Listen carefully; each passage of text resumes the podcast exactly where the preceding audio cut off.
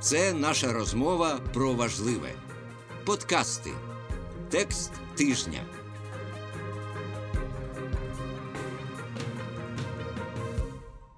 Ювал Ной Харарі. Уроки ковідного року. Рік наукових відкриттів і політичних невдач. Чого ми можемо навчитися у майбутньому?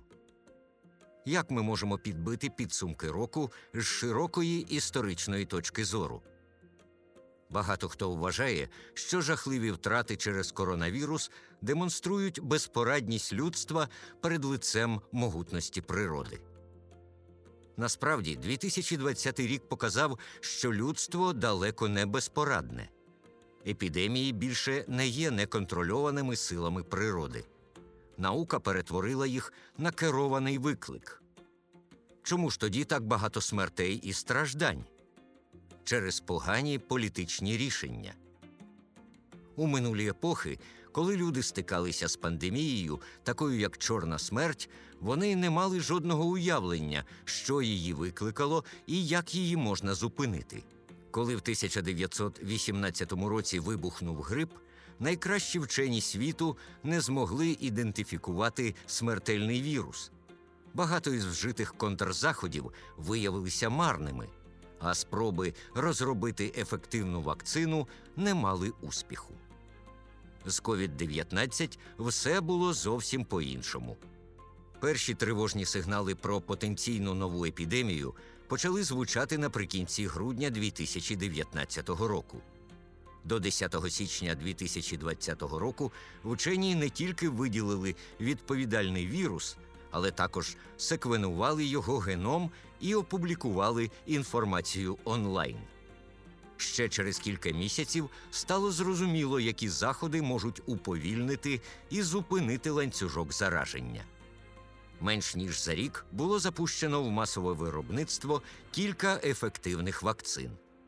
У війні між людьми і патогенами ніколи ще люди не були такі сильні.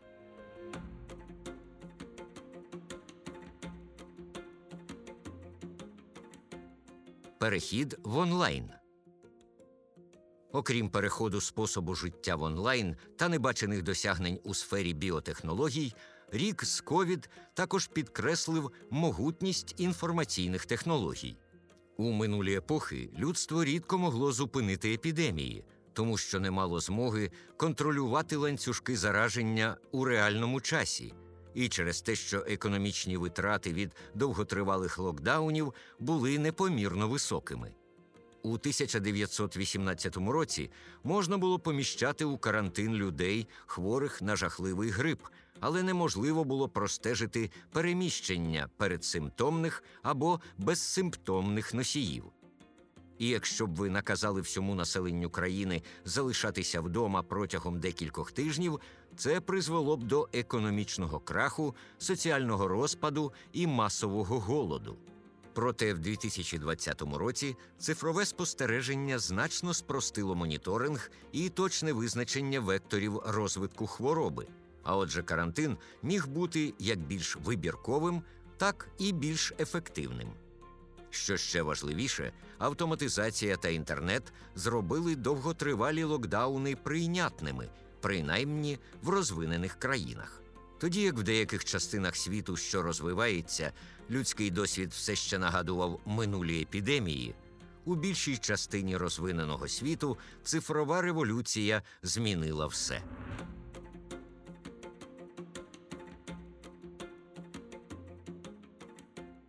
Розглянемо сільське господарство. Протягом тисячоліть виробництво продуктів харчування залежало від людської праці і близько 90% людей працювали у сільському господарстві. Сьогодні в розвинених країнах це вже не так. У США тільки близько півтора відсотка людей працюють на фермах, але цього достатньо не тільки для того, щоб прогодувати всіх всередині країни, але й для того, щоб зробити США провідним експортером продовольчих товарів майже вся сільськогосподарська робота виконується машинами, які несприйнятливі до хвороб. Тому локдаун має лише незначний вплив на сільське господарство. Уявіть собі пшеничне поле у розпал чорної смерті. Якщо ви скажете наймитам залишатися вдома під час збору врожаю, ви помрете з голоду. Якщо ви накажете їм прийти і зібрати урожай, вони можуть заразити один одного. Що ж робити? А тепер уявіть собі те ж саме пшеничне поле в 2020 році. Один керований GPS-комбайн може зібрати урожай на всьому полі з набагато більшою ефективністю та з нульовою ймовірністю зараження. Якщо в 1349 році звичайний наймит збирав близько п'яти бушелів на день, то в 2014 році комбайн встановив рекорд, зібравши за день 30 тисяч бушелів. Отже, COVID-19 не мав історичного впливу на світове виробництво основних сільськогосподарських культур, таких як пшениця, кукурудза та рис. Щоб прогодувати людей, недостатньо зібрати урожай зерна. Потрібно також транспортувати його іноді за тисячі кілометрів. Протягом більшої частини історії торгівля була одним з головних лиходіїв у питанні пандемій. Смертоносні патогени переміщалися по всьому світу на торговельних судах і караванах, що подорожували на великій відстані. Наприклад, Чорна смерть подорожувала автостопом зі Східної Азії на Близький Схід шовковим шляхом, і саме генуезькі торговельні судна доставляли її в Європу. Торгівля представляла таку смертельну загрозу, тому що кожен віз потребував візника. Десятки матросів повинні були керувати навіть невеликими морськими суднами, а переповнені кораблі і гостинні двори були вогнищами хвороб. Автоматизація та інтернет зробили довготривалі локдауни прийнятними, принаймні в розвинених країнах. В 2020 році глобальна торгівля може продовжувати функціонувати більш-менш налагоджено, тому що в ній бере участь дуже мало людей. У значній мірі автоматизоване сучасне контейнерне судно може перевозити більше тонн, ніж торговельний флот цілого королівства раннього нового часу. У 1582 році англійський торговельний флот мав загальну вантажопідйомність 68 тисяч тонн і потребував близько 16 тисяч моряків. Контейнерне судно ООСІЛ Гонконг, що здійснило першу подорож у 2017 році, може перевозити близько 200 тисяч тонн, а екіпаж складає лише 22 людини. Щоправда, круїзні лайнери з сотнями туристів і літаки повні пасажирів відіграли значущу роль у поширенні COVID-19. Проте туризм і подорожі не є суттєвими для торгівлі. Туристи можуть залишатися вдома, а ділові люди можуть використовувати Zoom, в той час як автоматизовані кораблі примари і майже позбавлені особового складу поїзди підтримують рух світової економіки. У той час як міжнародний туризм різко скоротився в 2020 році, обсяг світової морської торгівлі скоротився лише на 4%. Автоматизація і діджиталізація вплинули на сферу послуг ще сильніше. У 1918 році було немислимо, щоб офіси, школи, суди або церкви продовжували функціонувати в закритому режимі. Якщо учні та вчителі сидять вдома, як можна проводити заняття? Сьогодні ми знаємо відповідь. Перехід в онлайн має багато недоліків, і не в останню чергу це величезні інтелектуальні втрати. Також він створив немислимі раніше проблеми, такі як поява адвокатів у суді у вигляді котів. Але той факт, що це взагалі можливо, вражає. У 1918 році людство мешкало тільки у фізичному світі, і коли смертельний вірус грипу пронісся цим світом, людству нікуди було бігти. Сьогодні багато хто з нас живе у двох світах фізичному і віртуальному. Коли коронавірус поширився фізичним світом, багато хто переніс більшу частину свого життя у віртуальний світ, куди вірус не міг дістатися. Звичайно, люди все ще фізичні істоти, і не все можна перевести у цифровий вимір.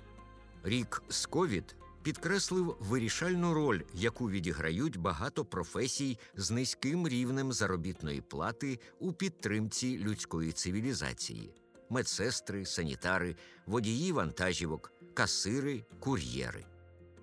Часто кажуть, що кожна цивілізація знаходиться лише у трьох кроках від варварства.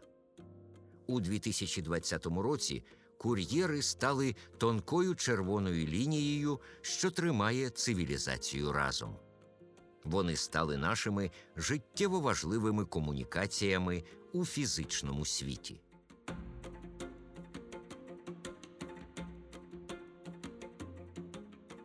Інтернет витримав.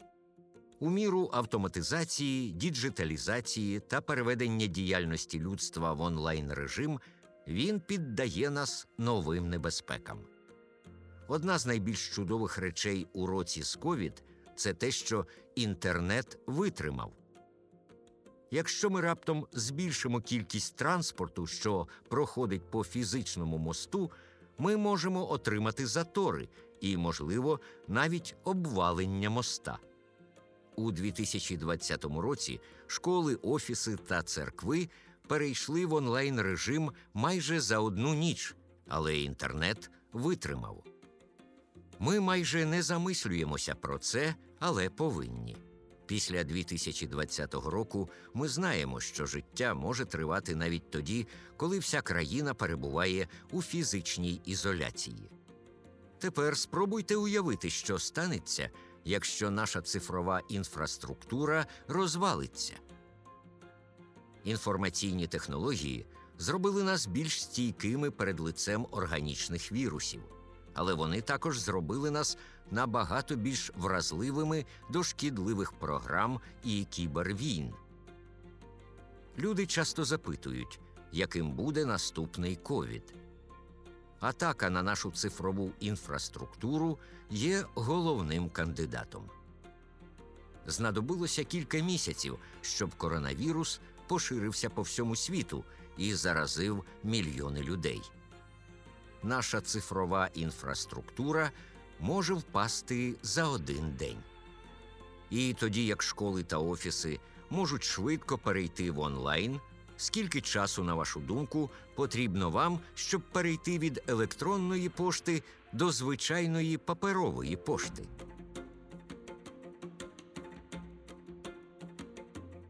що має найбільше значення. Рік з ковід виявив ще важливіше обмеження нашої науково-технічної потужності. Наука не може замінити політику. Коли необхідно ухвалити політичне рішення, ми маємо брати до уваги багато інтересів і цінностей. І оскільки немає наукового способу визначити, які інтереси і цінності важливіші, то немає наукового способу вирішити, що необхідно робити. Наприклад, при прийнятті рішення про введення локдауну недостатньо запитати, скільки людей захворіють COVID-19, якщо ми не введемо локдаун.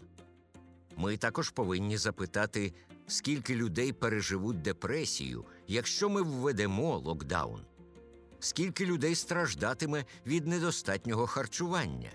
Скільки пропустять школу або втратять роботу, скільки будуть побиті або вбиті чоловіком чи дружиною.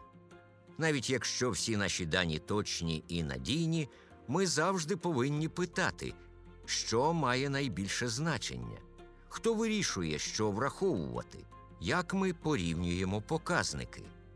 Це скоріше політичне, ніж наукове завдання самі політики повинні збалансувати медичні, економічні та соціальні міркування і виробити комплексну політику. Так само інженери створюють нові цифрові платформи, які допомагають нам функціонувати в умовах ізоляції, а також нові інструменти спостереження, які допомагають нам розірвати ланцюги зараження. Проте діджиталізація і спостереження ставлять під загрозу наше приватне життя і відкривають шлях до виникнення безпрецедентних тоталітарних режимів. У 2020 році масове спостереження стало як більш законним, так і більш поширеним. Боротьба з епідемією важлива, але чи варто руйнувати нашу свободу в процесі? Саме політики, а не інженери, повинні знайти правильний баланс між корисним спостереженням та антиутопічним жахом. Три основні правила можуть мати велике значення для захисту нас від цифрової диктатури, навіть під час чуми. По-перше, кожного разу, коли ви збираєте дані про людей, особливо про те, що відбувається всередині їхніх власних тіл, ці дані повинні використовуватися, щоб допомогти цим людям, а не маніпулювати, контролювати або шкодити їм.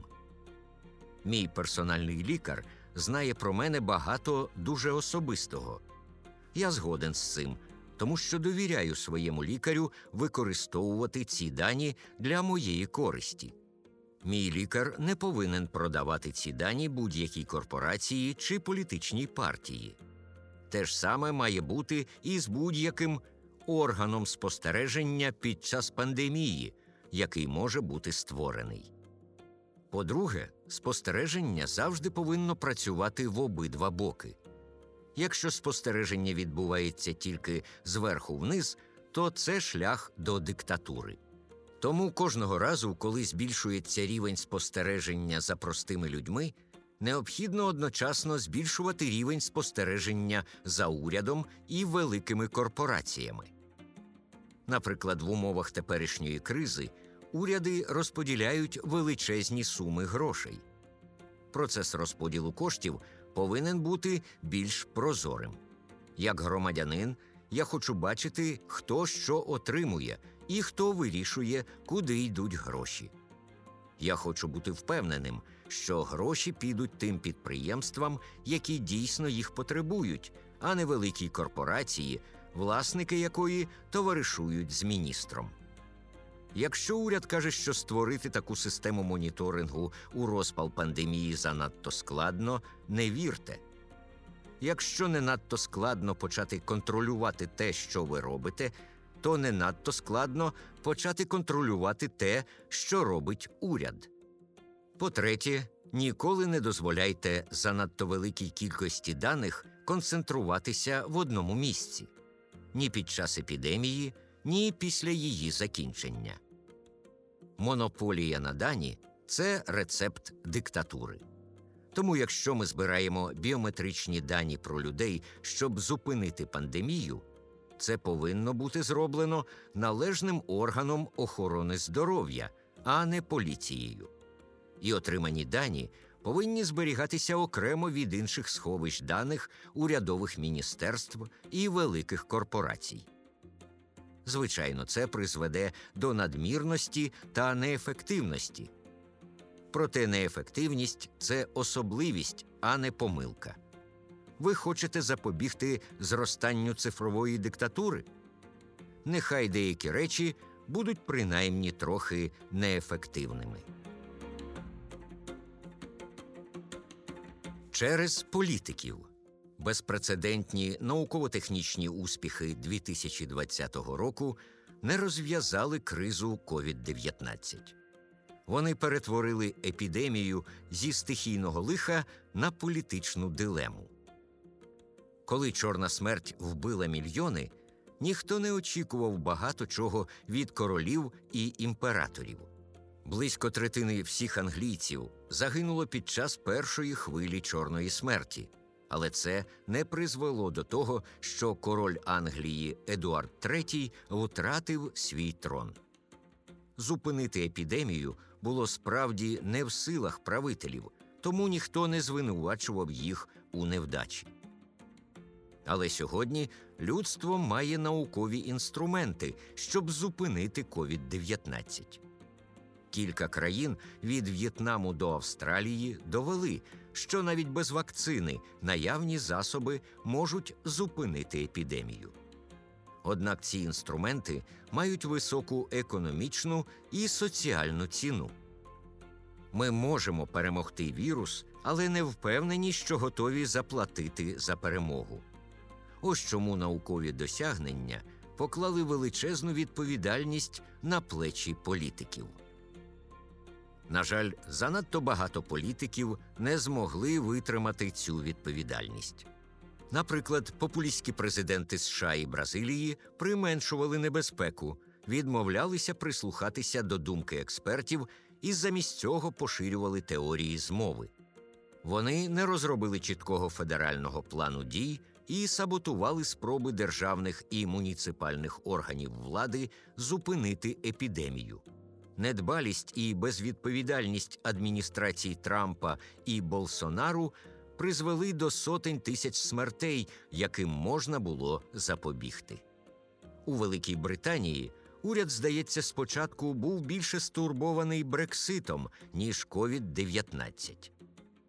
Незважаючи на всю свою ізоляціоністську політику, адміністрація Джонсона не змогла ізолювати Британію від однієї речі, яка дійсно мала значення вірусу. Моя рідна країна Ізраїль також постраждала від політичної безгосподарності.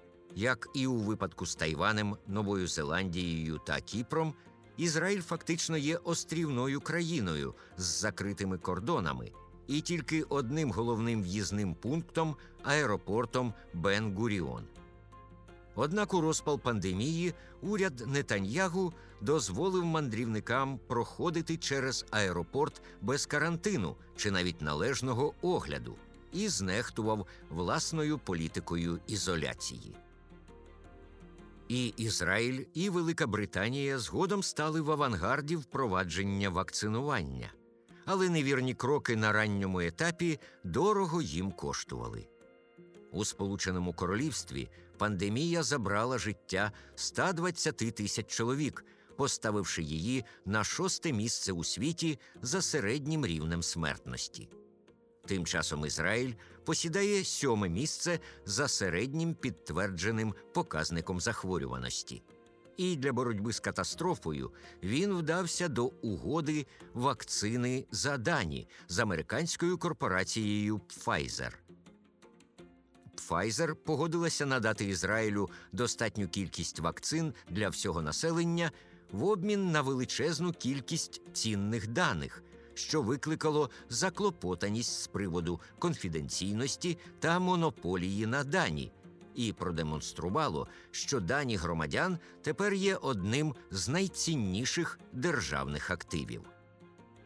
Тоді як деякі країни показали набагато кращі результати, людство в цілому дотепер не змогло стримати пандемію або розробити глобальний план боротьби з вірусом. Перші місяці 2020 року були схожі на перегляд аварії в сповільненій зйомці.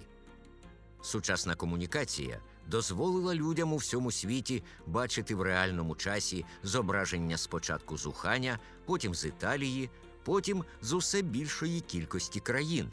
Проте глобального керівництва, яке могло б зупинити катастрофу, що охопила світ, не виникло. Інструменти були, але занадто часто була відсутня політична мудрість. Міжнародна допомога однією з причин розриву між науковими успіхами та політичними невдачами є те, що вчені співпрацюють у всьому світі, тоді як політики зазвичай ворогують. Працюючи в умовах великого стресу і невизначеності, вчені всього світу вільно обмінювалися інформацією і покладалися на висновки та ідеї один одного.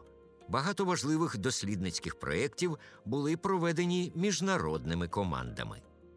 Наприклад, одне ключове дослідження, яке продемонструвало ефективність заходів ізоляції, було проведено спільно дослідниками з дев'яти інститутів: одного у Великій Британії, трьох у Китаї і п'ятьох у США.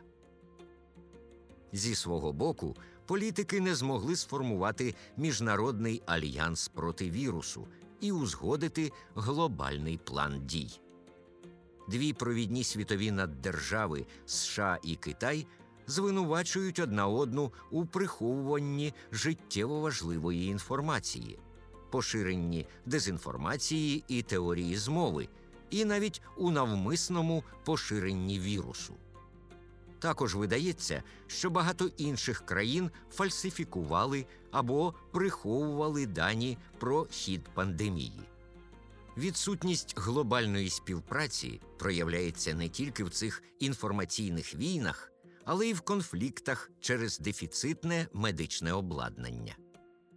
Незважаючи на численні приклади співпраці і щедрості, не було зроблено серйозних спроб об'єднати усі наявні ресурси, упорядкувати світове виробництво і забезпечити справедливий розподіл поставок. Зокрема, вакцинний націоналізм створює новий вид глобальної нерівності між країнами, здатними вакцинувати своє населення, і країнами, які цього не роблять. Сумно бачити, що багато хто не розуміє простого факту про цю пандемію. Поки вірус продовжує поширюватися всюди, жодна країна не може відчувати себе по-справжньому в безпеці. Припустимо, Ізраїлю або Великій Британії вдасться викорінити вірус у межах своїх власних кордонів, але вірус продовжуватиме поширюватися серед сотень мільйонів людей в Індії, Бразилії або Південній Африці. Нова мутація у якомусь віддаленому бразильському містечку може зробити вакцину неефективною і призвести до нової хвилі інфекції. У нинішній надзвичайній ситуації заклики до простого альтруїзму ймовірно не візьмуть гору над національними інтересами. Однак у нинішній ситуації глобальна співпраця це не альтруїзм, це необхідно для забезпечення національних інтересів. Вакцина для всього світу. Суперечки щодо того, що сталося в 2020 році, будуть звучати ще багато років. Але представники всіх політичних таборів повинні погодитися принаймні з трьома основними уроками. По-перше, ми повинні захистити нашу цифрову інфраструктуру. Вона стала нашим порятунком під час цієї пандемії, але незабаром може стати джерелом ще більш жахливої катастрофи.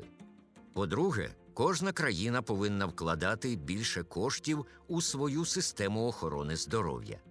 Це здається очевидним, але політикам і виборцям іноді вдається ігнорувати найбільш очевидні уроки. По-третє, ми повинні створити потужну глобальну систему моніторингу та запобігання пандемії. У віковічній війні між людьми та патогенами лінія фронту проходить через тіло кожної людини. Якщо ця лінія буде порушена будь-де на планеті, ми опинимось у небезпеці. Навіть найбагатші люди у найбільш розвинених країнах мають особисту зацікавленість у захисті найбідніших людей у найменш розвинених країнах. Якщо новий вірус перестрибне від кажана до людини у бідному селі у віддалених джунглях, через кілька днів цей вірус зможе пройти на Волл-стріт. Скелет такої глобальної протипандемійної системи вже існує у вигляді Всесвітньої організації охорони здоров'я та ряду інших установ. Але бюджети, що підтримують цю систему, мізерні і у неї майже немає політичних зубів. Ми повинні надати цій системі певний політичний вплив і набагато більше грошей, щоб вона не була повністю залежна від примх корисливих політиків. Як зазначалося раніше, я не вважаю, що невибраним експертам слід доручати приймати найважливіші політичні рішення. Це має залишатися прерогативою політиків. Проте якийсь незалежний глобальний орган охорони здоров'я був би ідеальною платформою для збору медичних даних, моніторингу потенційних небезпек, підняття тривоги та визначення напрямку досліджень і розробок. Багато людей побоюються, що COVID-19 знаменує собою початок хвилі нових пандемій. Але якщо наведені вище уроки будуть реалізовані, шок від COVID-19 може фактично призвести до того, що пандемії стануть менш поширеними. Людство не може запобігти появі нових патогенів. Це природний еволюційний процес, який триває мільярди років та буде продовжуватися у майбутньому. Але сьогодні людство володіє знаннями та інструментами, необхідними для запобігання поширенню нового патогену і перетворення його на пандемію. Якщо COVID-19 продовжуватиме поширюватися у 2021 році і вбивати мільйони людей, або якщо ще більш смертоносна пандемія вразить людство в 2030 році, це не буде ні неконтрольованим стихійним лихом, ні покаранням від Бога. Це буде помилка людей, а точніше, політиків. Автор статті Ювал Ной Харарі. Читав Євген Малуха. Читайте та слухайте нас у Телеграмі, Фейсбуці та майже на всіх подкастингових сервісах. Долучайтесь до нашої розмови про важливе та ставте 5 зірок.